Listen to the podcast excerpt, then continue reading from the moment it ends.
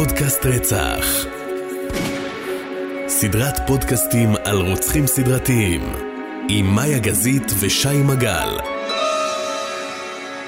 מאיה גזית, היי, שי מגל. חלב זמן. חלב זמן. מאז כן, כן, כן, כן. עונה שנייה והכל. כן, חיכיתי. טוב, קודם כל, מה שלומך? מה התחדש? אה, קצר אבל, כי אנשים לא באמת מתעניינים במה מה התחדש איתך. ומה אנחנו עושים, כן, נכון? אבל. גם לא התחדש שום דבר. כלום? לא, לא. היה משהו מיוחד. יאללה, בוא נדלג על הפורפליי. אה, ככה, יש לנו כמה דברים שצריך להגיד. אה, א', אה, אנחנו מקליטים באולפני אה, Five Live מבית מימון ישיר, ותודה על עונה אחת שהייתה נהדרת. הדבר השני זה שיש לך יועץ, נכון, נכון? נכון, אתה רוצה לספר עליו? אה, אי אפשר לספר עליו יותר מדי. אז מהמם. אגב, זה אמיתי, כן, אנחנו לא מסתלבטים. נכון. אה, הוא אה, מומחה במדע פרנזי, הוא מהמם. עובד במשטרת ישראל. נכון, אני חושבת שהוא שוטר בכיר שם. זה understatement, הוא שוטר מאוד בכיר שם, אוקיי. אבל לאור הנסיבות וכל מיני אילוצים כאלה ואחרים, אנחנו מנועים מלהזכיר את השם, אבל רק צריך להגיד שבעצם על כל פרק מעכשיו, הוא יוכל לדייק אותך על אה, דברים שקשורים לעולם הפורנזי. שי, זה כולל הפרק הזה, אני הרמתי אליו טלפון אה, אתמול, שלשום, וואלה, והוא הסביר לי כמה דברים שקשורים לפרק. כשנגיע לקטע, אני אגיד לך, אני אעשה לך סימן, אני אגיד לך, זה היועץ הסביר לי. יאללה, סבבה, זהו. אז אה, בפרק האחרון נחשוף את היועץ. לא, סתם, לא נחשוף את היועץ. אז זה לגבי זה. אה, והסוגיה האחרונה, זה צריך להגיד בנוהל למי שאולי בטעות מצטרף לעונה השנייה ולא האזין אה, לעונה הראשונה. אני מגיע לא מוכן בעליל, מהמם. כמו ברקוביץ' לאופירה. את אופירה? נכון. כן. אה, ואת בעצם מספרת את הסיפור. מהמם. זה עולם שאת נמשכת אליו כבר מגיל צעיר, 14, לא לא ניכנס עכשיו לסיבות, כי גם אין מספיק פסיכיאטרים. ו- וזהו, זה, זה הפורמט, צריך להגיד, אנחנו, את לא, לא פסיכולוגית, לא רופאה, זה תחביב אה, שאת אמנם נורא שקועה בו, אבל זה עדיין תחביב. לגמרי. יאללה. טוב, אז התחלנו את העונה השנייה. אז מתחילים את העונה השנייה, והיום אנחנו מדברים על אה, רוצח ש... אני, אני אציג לך את זה בדרך אחרת. תמיד אני רואה מלא סרטים, אה, סרטי דוקו על רוצחים אה, סדרתיים ורעיונות שמבצעים איתם. ועל הרוצח הספצי, הספציפי הזה קוראים לו טומי לין סלס, אם שמעת אותו. האמת שלא, לא שמעתי. אוקיי, הוא היה, ב, כשהוא ישב בתא לנידונים למוות, אז כתב של ה-ABC News ראיין אותו. והרעיון הזה זה הדבר הכי מרתק שראיתי בחיים שלי. וראית. אבל גם, כן, אבל גם מפחיד. שי, מפחיד ברמה שעצרתי את הרעיון באמצע, ירדתי למטה לראות שהדלת נעולה ושהדלת ליציאה מה, לחצר את נעולה. רצינית? נשבעת לך. את ירדת למטה לראות שהדלת כן, נעולה? לוודא שהדלת נעולה, ולכן, מה- דווקא מהסיבה הזאת, החלטתי לעשות עליו את הפרק. אז אני כבר מראש אומרת, הפרק קשוח. לא, אוקיי? אה, אנחנו נעשה אותו בשיטה שלנו, באופי שלנו, של איך שאנחנו מגישים את הדברים, אבל הוא לא פרק פשוט. לא, לא רצית להתחיל עם משהו יותר קל לא, לעיכול? לא. סבבה, אוקיי, יאללה. אבל גם בעונה הקודמת התחלנו עם קמפר, שגם לא היה כזה קל. אה, ובכל כן, זאת, אבל- רוצחים סדרתיים, you know. אה, כן, אבל קמפר לא גרם לך לרדת למטה לבדוק שהדלת נעולה. זה נכון. אגב, יודעת מתי זה קרה לי? נו, גיל 16 X-Files. באחד הפרקים באמת? הייתי מבוהל, וידאתי שהדלת סגורה. זה מביך להגיד את זה בדיעבד, אבל כן. אז אה, זה קרה לי עכשיו. אז טוב, אז אנחנו מדברים על טומי לין סלס, הוא גם אה, נקרא אה, Coast to Coast Killer, בגלל שלמעלה מ-20 שנה הוא אה, ממש תעתע ברשויות, כשהוא נהג לקחת אה, טרמפים בכל רחבי ארצות הברית, לעבור ממדינה למדינה, ופשוט, שי, לרצוח. זאת אומרת, הוא יכול היה לבצע רצח יום אחד בקליפורניה, וחודש אחרי הוא ביצע רצח בטקסס, ככה שא', הרשויות, היה להם מאוד מאוד קשה לשייך בין הרציחות ולהבין בכלל שפועל רוצח סדרתי. והדבר השני, שגם לא היה לו איזשהו דפוס פעילות קבוע, וגם לא היה איזשהו חוט שקישר בין הקורבנות, אוקיי? אוקיי, זה כבר מפתיע, כי בדרך כלל יש להם אה, מהמם. הביטט כזה שהם מסתובבים בו, בדרך כלל. נכון, נכון, אוקיי. נכון, נכון, אנחנו נשמע את הסיפור ואנחנו נבין. החוקרים, אגב, חושבים שהצליחו לקשר אותו ל-23 מקרי רצח של גברים, נשים, אבל שי, גם של אה, ילדים ותינוקות. אז תינוקות? כן. אוקיי. והוא עצמו, אוי, אבל נורא. טען, נכון, הוא עצמו טען שהוא רצח אה, למעלה מ-70 אנשים, אבל אנחנו יודעים היום בוודאות, לפחות על שני מקרים שהוא לקח אחריות על הרציחות האלה, ואנחנו יודעים בוודאות שהוא לא היה רוצח, כי בדינו, אה, בדיקות DNA הוכיחו את זה. ומנגד, היו סיפורים על אה, רציחות שהוא אמר שהוא לא ביצע אותם, אבל בדיקות DNA הוכיחו שהוא כן היה רוצח. אז אני מניחה שהאמת נמצאת איפשהו באמצע בין 23 ל-70, אוקיי? אז אנחנו נתחיל. אה, כן.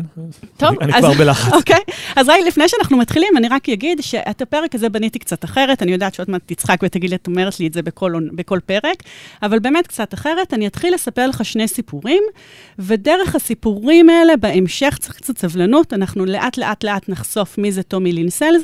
אני אפתח המון מעגלים, אבל אני מבטיחה בסיום הפרק לסגור את כל המעגלים שפתחתי.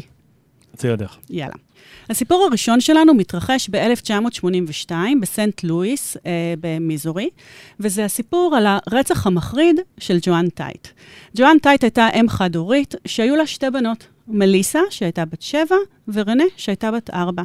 באחד הערבים של אפריל 1982, מליסה, רנה וג'ואן הולכות לגינה ציבורית, כמו, אתה יודע, כמו כל אה, אה, יום שגרתי, לא היה איזשהו משהו מיוחד, אבל משהו בבטן של מליסה הרגיש לה לא בנוח. הרגישה כאילו משהו רע עומד לקרות. היא לא ידעה לשים את האצבע, היא כולה גם ילדה בת שבע. היא פונה לאימא שלה, ג'ואן, ואומרת לה, אימא, אני מרגישה שמשהו רע עומד לקרות, יש לי איזושהי תחושה לא טובה בבטן. וג'ואן, כמו אימא טובה ומגוננת, ככה מחבקת את מליסה ואומרת לה, הכל בסדר, שום דבר לא קרה, אני פה תמיד כדי להגן עלייך, באמת, הכל בסדר. אבל התחושה המציקה הזאת שהייתה לה בבטן ליוותה אותה לאורך כל אחר הצהריים, עד הערב, ואפילו בלילה שהיא הלכה לישון, היה לה ממש קשה להירדם. היא מתעוררת למחרת הבוקר, אבל השעה 4 לפנות בוקר עדיין מאוד מאוד חשוך בחוץ, והיא מרגישה שיש איזשהו רחש בבית. והיא פתאום שמה לב, בזווית העין, היא רואה את אימא שלה שוכבת בכניסה לחדר השינה שלה. עכשיו, היא רק בת שבע, היא רק התעוררה, היא ככה מבולבלת, והיא פתאום קולטת גבר זר, ערום, עומד בחדר שלה. אבל היא לא, נפלה, היא לא נבהלה, היא מסתכלת על האיש הזר הזה, הערום, והיא שואלת אותו, היא ככה, הוא נראה לה כזה מוכר, אז היא שואלת אותו, אה, למה אימא שוכבת בכניסה לחדר אה, שינה? הוא, הוא נראה לה מוכר? הוא נראה לה מוכר. הוא אומר לה, אימא שלך ישנה, והוא לוקח אותה מהחדר שלה, ולוקח אותה לחדר שינה של אה, ג'ואן, של האימא. הוא מכניס אותה למיטה והוא פשוט אונס אותה. הוא מפשיט לה את הבגדים והוא אונס אותה, והיא נורא מנסה להתנגד, והיא בועטת בו, והיא שורטת אותו, והיא צועקת. וככה, תוך כדי, פתאום היא רואה בחדר החשוך להב של סכין, והוא מתחיל לדקור אותה. אבל משהו בילדה המדהימה הזאת, היא בת שבע, פועל פשוט אחרת. היא פשוט מחליטה לעשות את, עצמה, את עצמה מתה. היא עוצרת את הנשימה של השי, היא לא זזה, וואו. היא לא מוציאה הגה, וזה מצליח לה. פתאום היא מרגישה שאת כובד המשקל של האיש הזה פשוט אה, נעלם ממנה. היא עוצמת את העיניים, היא נוצרת את הנשימה, והיא מחכה שהוא יצא מהחדר. היא גיבורה. היא גיבורה. וכשהיא מרגישה שהוא יוצא מהחדר, היא ככה לאט, לאט, לאט פותחת את העיניים, והיא באמת רואה שהוא יצא מהחדר. אבל הוא עדיין בבית. היא בזווית העין רואה אותו עומד במטבח ליד הכיור, שוטף את הסכין, שממש כמה דקות לפני כן הוא דקר אותה עם הסכין הזאת. עכשיו, היא מבינה שאם הוא יבין, שאם הוא יחזור לחדר והוא יראה שהיא לא מתה, הוא פשוט יסגור את הסיפור, הוא יהרוג אותה. היא גם נזכרת באחותה הקטנה, ברנה בת הארבע, היא אחותה הגדולה, היא רוצה לגונן עליה, והיא מקבלת החלטה. היא קמה לאט-לאט וממש ממש בזהירות, היא הולכת לחדר של רנה והיא מחליטה להתחבא מתחת למיטה. היא שוכבת מתחת למיטה, והיא רואה את האיש הזה מתקרב לחדר של רנה. לא נושם. היא רואה את הכפות הרגליים שלו הולכות ומתקרבות ומתקרבות לחדר, ונכנסות לחדר ונעצרות ליד המיטה, אבל הוא נכנס למיטה, ותוך פחות מדקה היא מתחילה לשמוע את אחותה הקטנה מתחילה לבכות ולצרוח ולקרוא לעזרה. עכשיו, היא, אני לא, אני לא יכולה לדמיין מה קרה לילדה הזאת, בת השבע שהייתה מתחת למיטה, שהיא בזווית העין רואה את אימא שלה שוכבת בכניסה לחדר. אגב, בשלב הזה אימא שלה כבר לא הייתה בחיים, אבל היא לא הבינה את זה בשלב הזה. והיא מבינה שאחותה עכשיו עוברת אונס. והיא נקרה והיא נאנסה. והיא מדממת. ובאיזשהו שלב הבכי של רנה מפסיק, והיא רואה את כפות הרגליים יורדות מהמיטה, והבן אדם הזה, האנס, הפורץ, הרוצח הזה, פשוט מתיישב בקצה של המיטה, מדליק סיגריה ופותח את הטלוויזיה. בשלב הזה, וואו, וואו. היא פשוט מאבדת את ההכרה. בשלב הבא שהיא מתעוררת, האיש הזה כבר לא היה בבית. אחותה? אחותה במיטה שלה. חיה? היא יוצאה, אני אספר לך עוד מעט. היא יוצאת מה, מהמיטה, והיא הולכת ישר לג'ואן, לאימא שלה, והיא מנסה ככה להעיר את אימא שלה, אבל אין את מי להעיר, היא, היא לא בחיים, והיא שוב מאבדת את ההכרה. הפעם הבאה שהיא מתעוררת, היא מתעוררת שהיא שומעת דפיקות מאוד מאוד חזקות בדלת וצלצולי פעמון, וממש, שי, בשארית כוחותיה, היא קמה והיא מצליחה לפתוח את הדלת. בדלת נמצא דוד שלה, אח של ג'ואן והבן זוג של ג'ואן, והם פתאום מגלים את הזוועה שהייתה במשפחה במהלך הלילה. אני רואה את השערות שלך צומרות. אה, צומרות. והיא מאבדת את ההכרה. זאת אומרת, הדבר הבא שהיא זוכרת זה שהיא כבר מתעוררת בבית חולים, ולשאלתך, בבית חולים הצליחו להציל גם את החיים של רנה וגם את החיים של מליסה. וברגע שמליסה קצת מתאוששת וקצת ככה מתחזקת, הדבר הראשון שהמשטרה רוצה לדעת זה מה קרה, מה קרה שם בלילה, וגם מה מליסה זוכרת. והשוטרים מתחילים לדבר איתה. והיא מספרת לשוטרים שהאיש הזה שהיה בבית זה מישהו שנראה לה מוכר. זה, היא כאילו ראתה אותו כבר פעם, הקול שלו היה נראה מוכר. היא אפילו מספרת לשוטרים שהיא זוכרת שפעם היא הייתה אצלו בבית, והיה לו בבית אה, מעין ראשים כאלה מפוחלצים של אה, חיות בר. אבל היא לא זוכרת את השם שלו. עכשיו, השוטרים לוחצים עליה ולוחצים, כי, אתה יודע, נורא רוצים לתפוס את הרוצח הזה, את, את הדבר הזה, מי שעשה את הזוועות בבית, והם קצת לוחצים עליה והיא נזכרת. ואז היא מספרת לשוטרים שמדובר בגבר שקוראים לו ביל, ושבאותו אחר הצהריים שהרגישה, אתה יודע, מה שסיפרתי לך בהתחלה, שהיא הרגישה mm-hmm. שמשהו רע עומד לקרות, היא ראתה את ביל באותה גינה ציבורית אחר הצהריים, היא גם ידעה לספר לשוטרים שהייתה לו מכונית פולסווגן צהובה, והיא גם סיפרה שחודש לפני כן הוא עזר לאימא שלה, לג'ואן, לתקן את האוטו. השוטרים לוקחים את כל המידע הזה, מאוד שמחים שיש להם מידע להתחיל לחקור. רגע, שנייה, אה, לא היה אבא בתמונה? לא, היא הייתה אם חד-הורית. חד-הורית? כן. השוטרים מאוד שמחים שיש אה, מידע, והם מתחילים אה, לחקור. אבל עובר לא מעט זמן, אתה יודע, עד שמה שהם מגלים? מה? תנחש. נו. אין ביל. היא המציאה? את הסיפור. מה שקורה זה? שהמשטרה נורא נורא נורא לחצה עליה. עכשיו זה בוא, הגיוני, זה מדובר על ילדה בת שבע, שעברה טראומה כל כך נוראית, שרצתה רק שיעזבו אותה, ואמרה את מה שהשוטרים רצו אה, לשמוע, ולכן השוטרים אה, מבינים שלא היה דבר כזה. אבל יחד עם זאת, כן, מליסה מאמינה בכל כוחה, ב- כאילו בכל ליבה היא מאמינה שהיא כן הכירה את הבן אדם הזה. נכון, לא קראו לו ביל, וכל הסיפור הזה זה היה המצאה, אבל היא מכירה את הבן אדם הזה. והיא גם אומרת לשוטרים, תראו, הוא מאוד מאוד דומה לאיזשהו קרוב משפחה. עכשיו, הקרוב משפחה הזה לא היה לו שום קשר למקרה, אבל מה שהמשטרה עושה, היא פשוט לוקחת את התמונה של אותו קרוב משפחה, ועל בסיס התמונה הזאת היא בונה קלסטרון. אני מניח שהזירה הייתה עם הרבה דם. נכון, עוד שנייה נדבר על זה. אוקיי. אתה צודק. הילדה, צריך להגיד, מאוד מאוד אמיצה. אמיצה אני- אני לא- מאוד. זה סיפור זוועה. אמיצה מאוד, ואנחנו גם נעלה לקבוצת הפייסבוק שלנו לפודקאסט רצח, את התיאור של אה, מה שאני מספרת עכשיו. כמובן, היום היא כבר אה, בת 40 פלוס. מתפקדת? כן, כן, כן. אוקיי. אה, השוטרים בונים קלסטרון, אה, וכשהדודים, האחים של ג'ואן, רואים את הקלסטרון, הם אומרים, וואי, אנחנו באמת מכירים את הבן אדם הזה, הוא נראה לנו באמת מאוד מאוד מוכר. ואח של ג'ואן, הדוד, מחליט פשוט לקחת יוזמה. הוא לוקח את היומן של ג'ואן, ששם היא תיעדה כל דבר שהיה לה בחיים, והוא מחליט לקרוא ביומן, כדי, אתה יודע, לנסות למצוא איזשהו רמז, משהו שיכול להעיד מה, מי זה האיש הזה. והוא קורא שם על אנשים שהיא עבדה איתם, וקרובי משפחה וחברים, ובאיזשהו שלב הוא נתקל בשם רודני לינקולן. כמה מילים על רודני לינקולן. רודני לינקולן, הוא לא היה בן זוג, אבל הוא פשוט יצא עם אה, דיאן כמה פעמים, שנה בערך לפני שהיא נרצחה. והוא רואה את השם הזה, והוא אומר, אין, אני יודע, זה הרוצח שרצח את, אה, את, ועשה את הזוועה הזאת. הוא הולך למשטרה, והוא אומר למשטרה, אני יודע מי זה הבן אדם, זה, זה רודני לינקולן. והמשטרה, הדבר הראשון שהיא עושה, היא בודקת אם... קלסטרון? לא, הוא, דומה, הוא יחסית דומה לקלסטרון, okay. והיא בודקת אם היה לו עבר פלילי. והיא רואה שאכן באמת בעבר היה לו, כאילו, היה לו עבר פלילי. אז היא לוקחת את התמונה של אותו רודני לינקולן, והיא מראה את התמונה לילדות, לרנה ולמליסה, אבל היא לא סתם מראה להם את התמונה, היא מראה להם את התמונה יחד עם תמונות של אה, חברים וקרובי משפחה נוספים. זאת אומרת, אנשים שהבנות כבר הכירו והרגישו בנוח, בנוח עם האנשים האלה, והם שואלים את הבנות, מי האיש הרע? וכמה מפתיע שהן מצביעות על uh, אותו uh, רודני וואלה. לינקולן, כי אותו, בוא, הם לא באמת הכירו אותו, הוא יצא כמה פעמים עם אמא שלהם לפני שנה, ואת התמונות של אנשים אחרים זה אנשים שהם הכירו. אז אחרי שהם עשו מעין אה, מסדר זיהוי כזה מוזר, הם אה, מחליטים לזמן את אה, רודני לינקולן למשטרה. וכשהוא מגיע למשטרה, הוא אומר, תקשיבו, אין לי שום קשר לדבר הזה, גם יש לו אליבי, אבל לא ממש מתייחסים למה שהוא אומר, ומחליטים לעשות מסדר זיהוי שני. עכשיו, אני שולחת לך בוואטסאפ, אתה יודע מה, לא בוואטסאפ, אני אראה לך בטלפון שלי, תסתכל, שי. זה המסדר זיהוי שעשו. בעצם לקחו את רודני לינקולן וביקשו לו, ביקשו ממנו לעמוד בשורה יחד עם עוד שלושה גברים אחרים. אתה יכול לנחש מי זה רודני לינקולן? לא, לא, באמת? לא. אוקיי, רודני לינקולן זה הבחור הזה.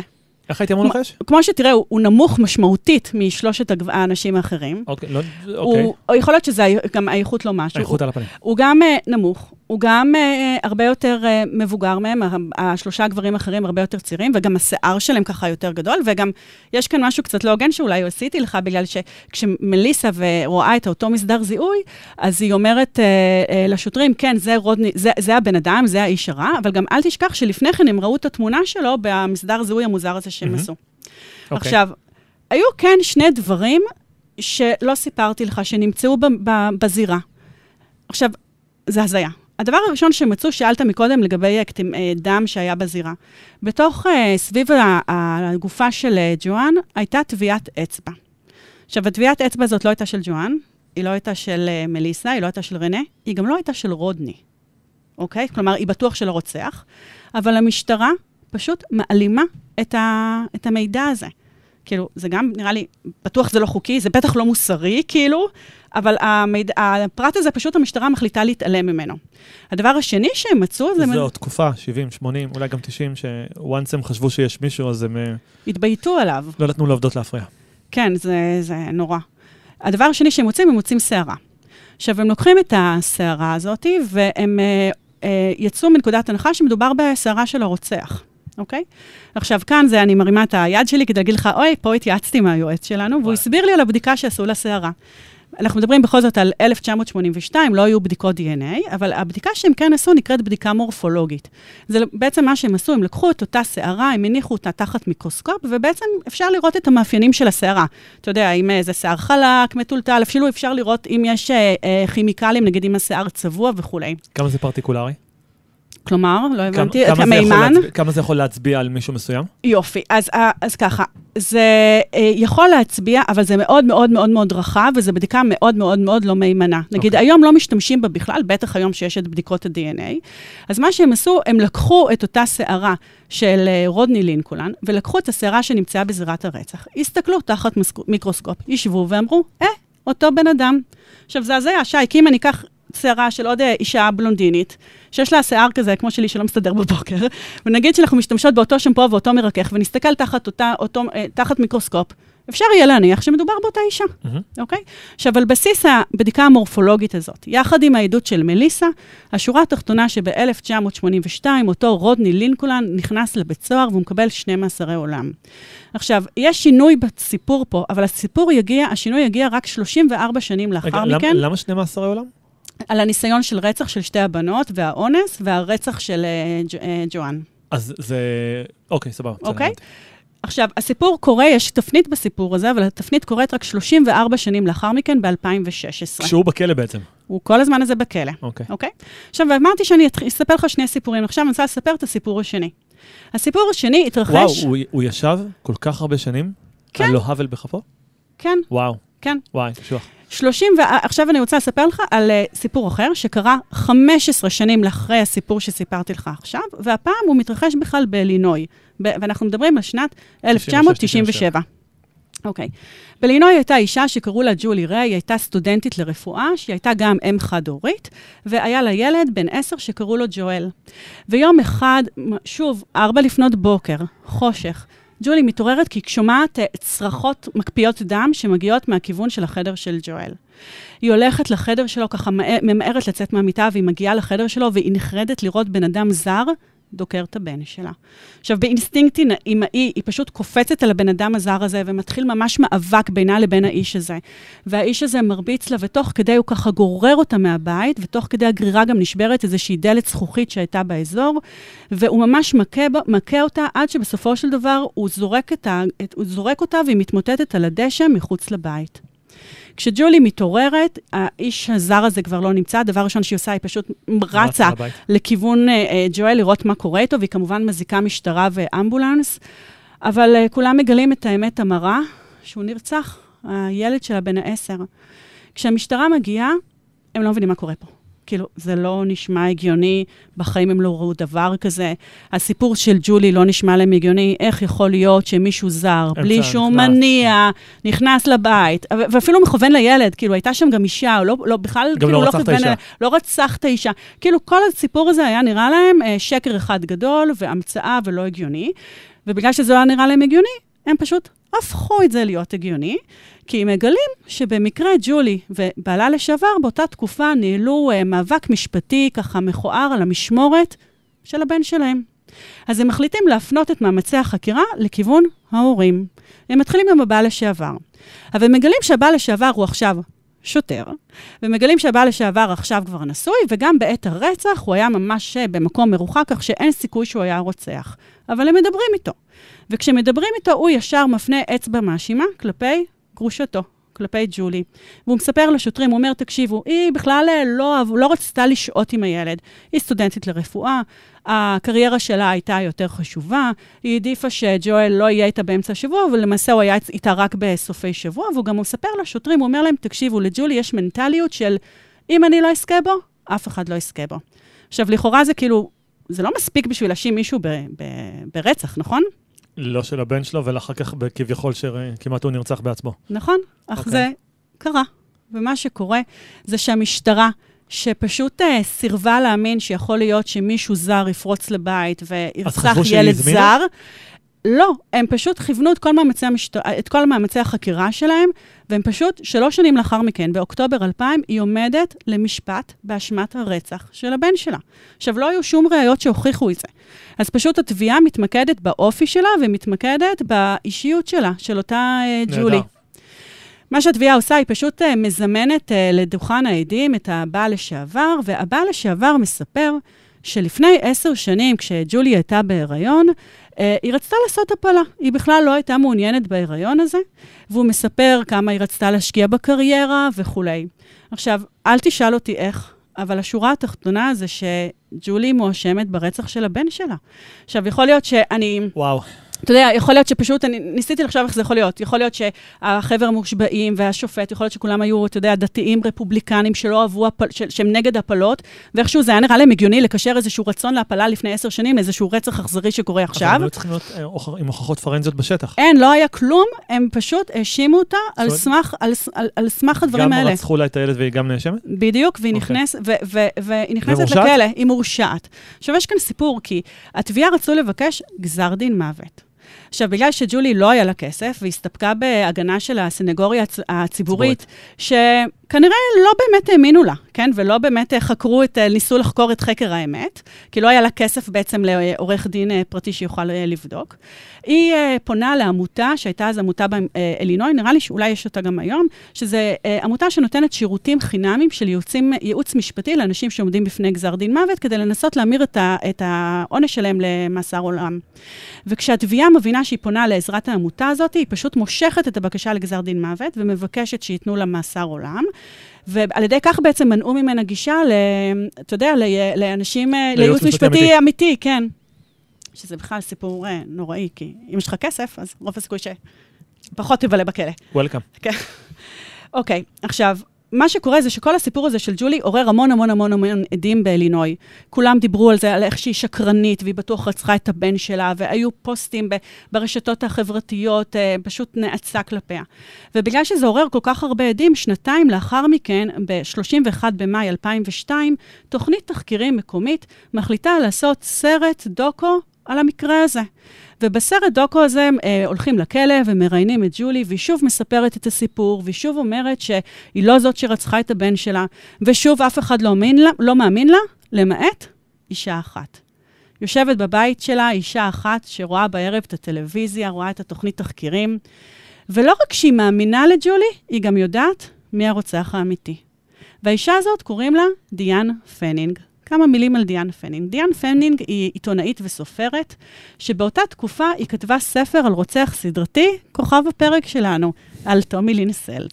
עכשיו, אני מזכירה לך, השנה 2000, 2002. טומי לין סלס באותה תקופה ישב בתא לנידונים למוות, למעשה הוא כבר שלוש שנים ישב בתא לנידונים למוות, כי ב-1999 הוא נתפס אחרי שהוא רצח ילדה בת 13 וניסה לרצוח ילדה בת 10.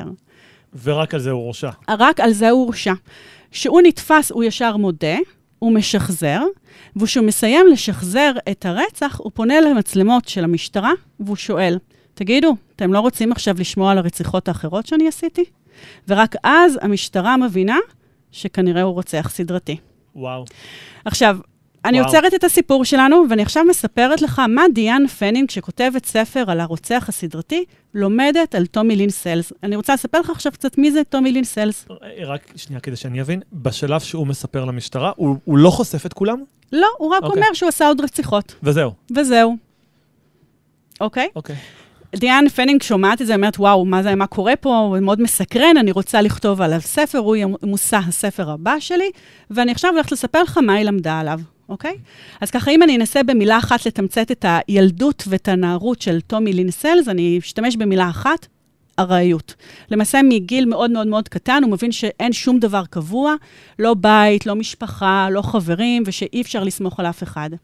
טומי לין סלס נולד יחד עם אחות תאומה, טומי ותמי.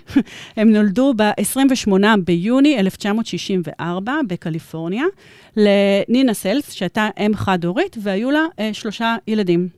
בגיל שנה וחצי הוא חולה במנינגיטיס חיידקית. אתה יודע מה זה? לא. זה דלקת קרום המוח חיידקית, שזה כאילו מחלה קטלנית. והם חלו בזה בגיל שנה וחצי, ותמי באמת, תמי נפטרה.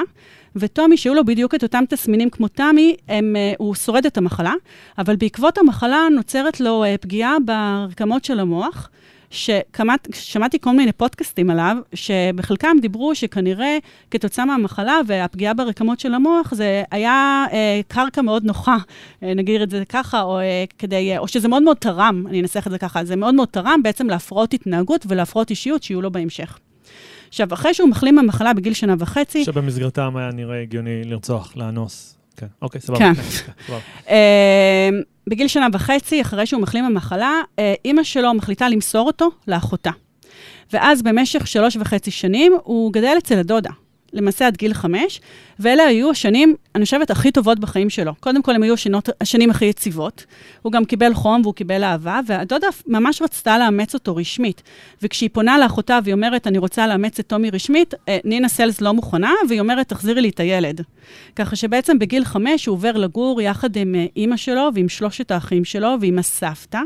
האימא בשלב הזה גרה בטריילר מאוד מאוד מאוד קטן, במיזורי, והוא לא מוצא את המקום שלו. עכשיו, הוא לא מוצא את המקום שלו תרתי משמע. הטריילר היה מאוד מאוד קטן, לא היה לו אפילו איפה לישון שם בטריילר הזה.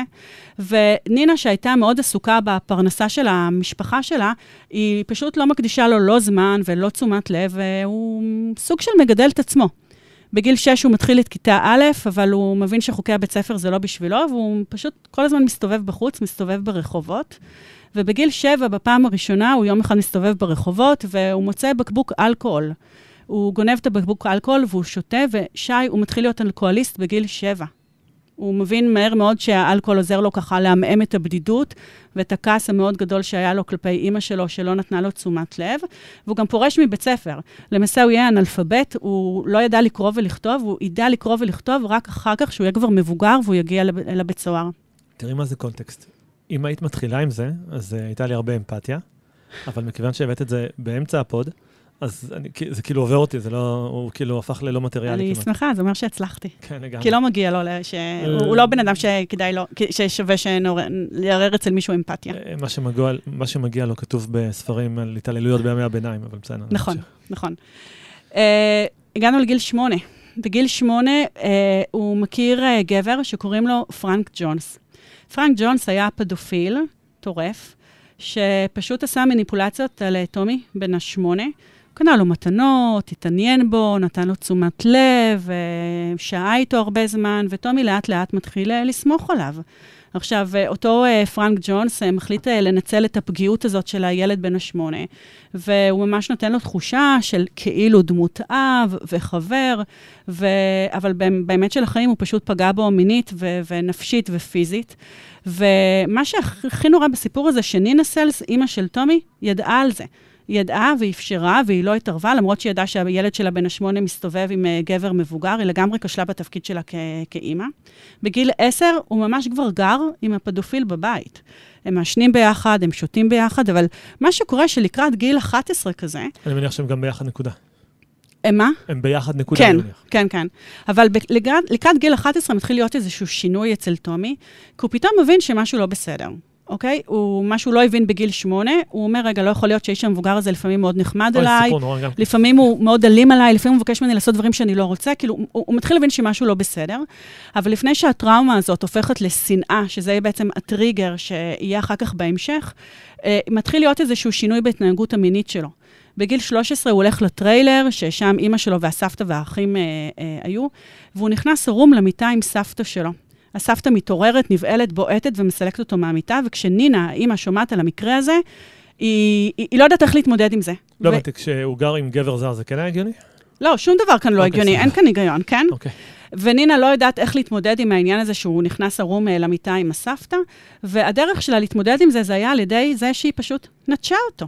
יום אחד הוא חוזר לטריילר, ואף אחד לא נמצא שם.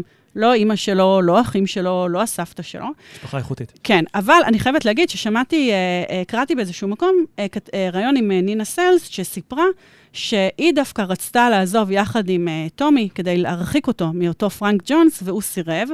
לא יודעת מה האמת, אבל השורה התחתונה שבסופו של דבר בגיל 13 הוא מוצא את עצמו לבד.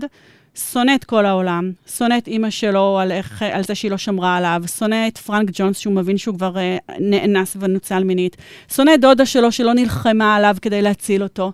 ובעצם עם כל הכעס הזה מגיל 13 הוא, פתח, פשוט מתחיל לקחת טרמפים ולהסתובב ברחבי ארצות הברית. הרצח הראשון שלו קורה כשהוא בן 16. הוא יום אחד פורץ לבית כי הוא רעב והוא רוצה לאכול, וכשהוא נכנס לבית הוא רואה בחדר השינה זוג מבוגרים ישן, וכשהוא מסתכל על הגבר, הוא מזכיר לו את פרנק ג'ונס.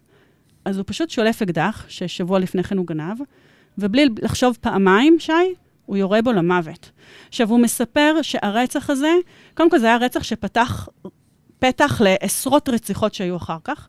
הוא אומר שבפעם הראשונה שהוא רצח, א', הוא הבין שזה מאוד קל, וב', הוא הבין שהכעס שלו מתחלף פשוט ב- באדרנלין, שהוא. שהוא מרגיש חי. הוא גם מבין עוד משהו. שמה? ש- שהעולם לא יתמוטט שנייה אחרי שהוא רצח, נכון מאוד. וזה הופך להרגל. נכון. ולא רק שזה הופך להרגל, הוא בהתחלה, ברגע שאחרי שהוא רוצח את האיש הזה, הרציחות שלו בהתחלה היו כאלה של אה, הומלסים ונרקומנים, כל מיני אנשים שלא באו לו טוב בעין.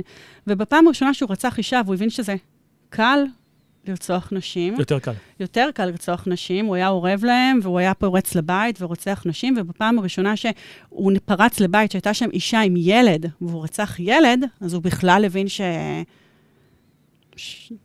ש... אני לא יכולה אפילו להשלים את המילה, אבל שזה נורא, כאילו, ש... ש... שאפשר... ש... שהוא רוצה לרצוח ילדים. את יודעת, אני, אני בא להגיד רוע טהור, אבל בכל הפרקים היה רוע טהור במידה כזאת או אחרת. היו פרקים שהלב יצא יותר, יצא פחות. נכון, אה, וואו. רוע- חלאה. באמת, חלאת אדם. נכון, נכון. וואו. עכשיו, הוא סיפר לעצמו איזשהו סיפור אמ, על זה שהוא רצח אה, ילדים כדי למנוע מהם לראות את הסבל בעולם, ובלה בלה בלה. כל אחד מצדיק את הזוועות שלו. בדיוק. עכשיו, הפשעים שלו היו פשעים של אה, כאילו אנשים שהכירו את הקורבנות שלהם, אוקיי? הוא לא חיפש את הכסף, הוא לא גנב, אה, גנב חפצים או דברים מהאנשים האלה. זה היה נראה פשעים של, אה, של תשוקה ריגוש מיני. ושל ריגוש, בדיוק, של ריגוש.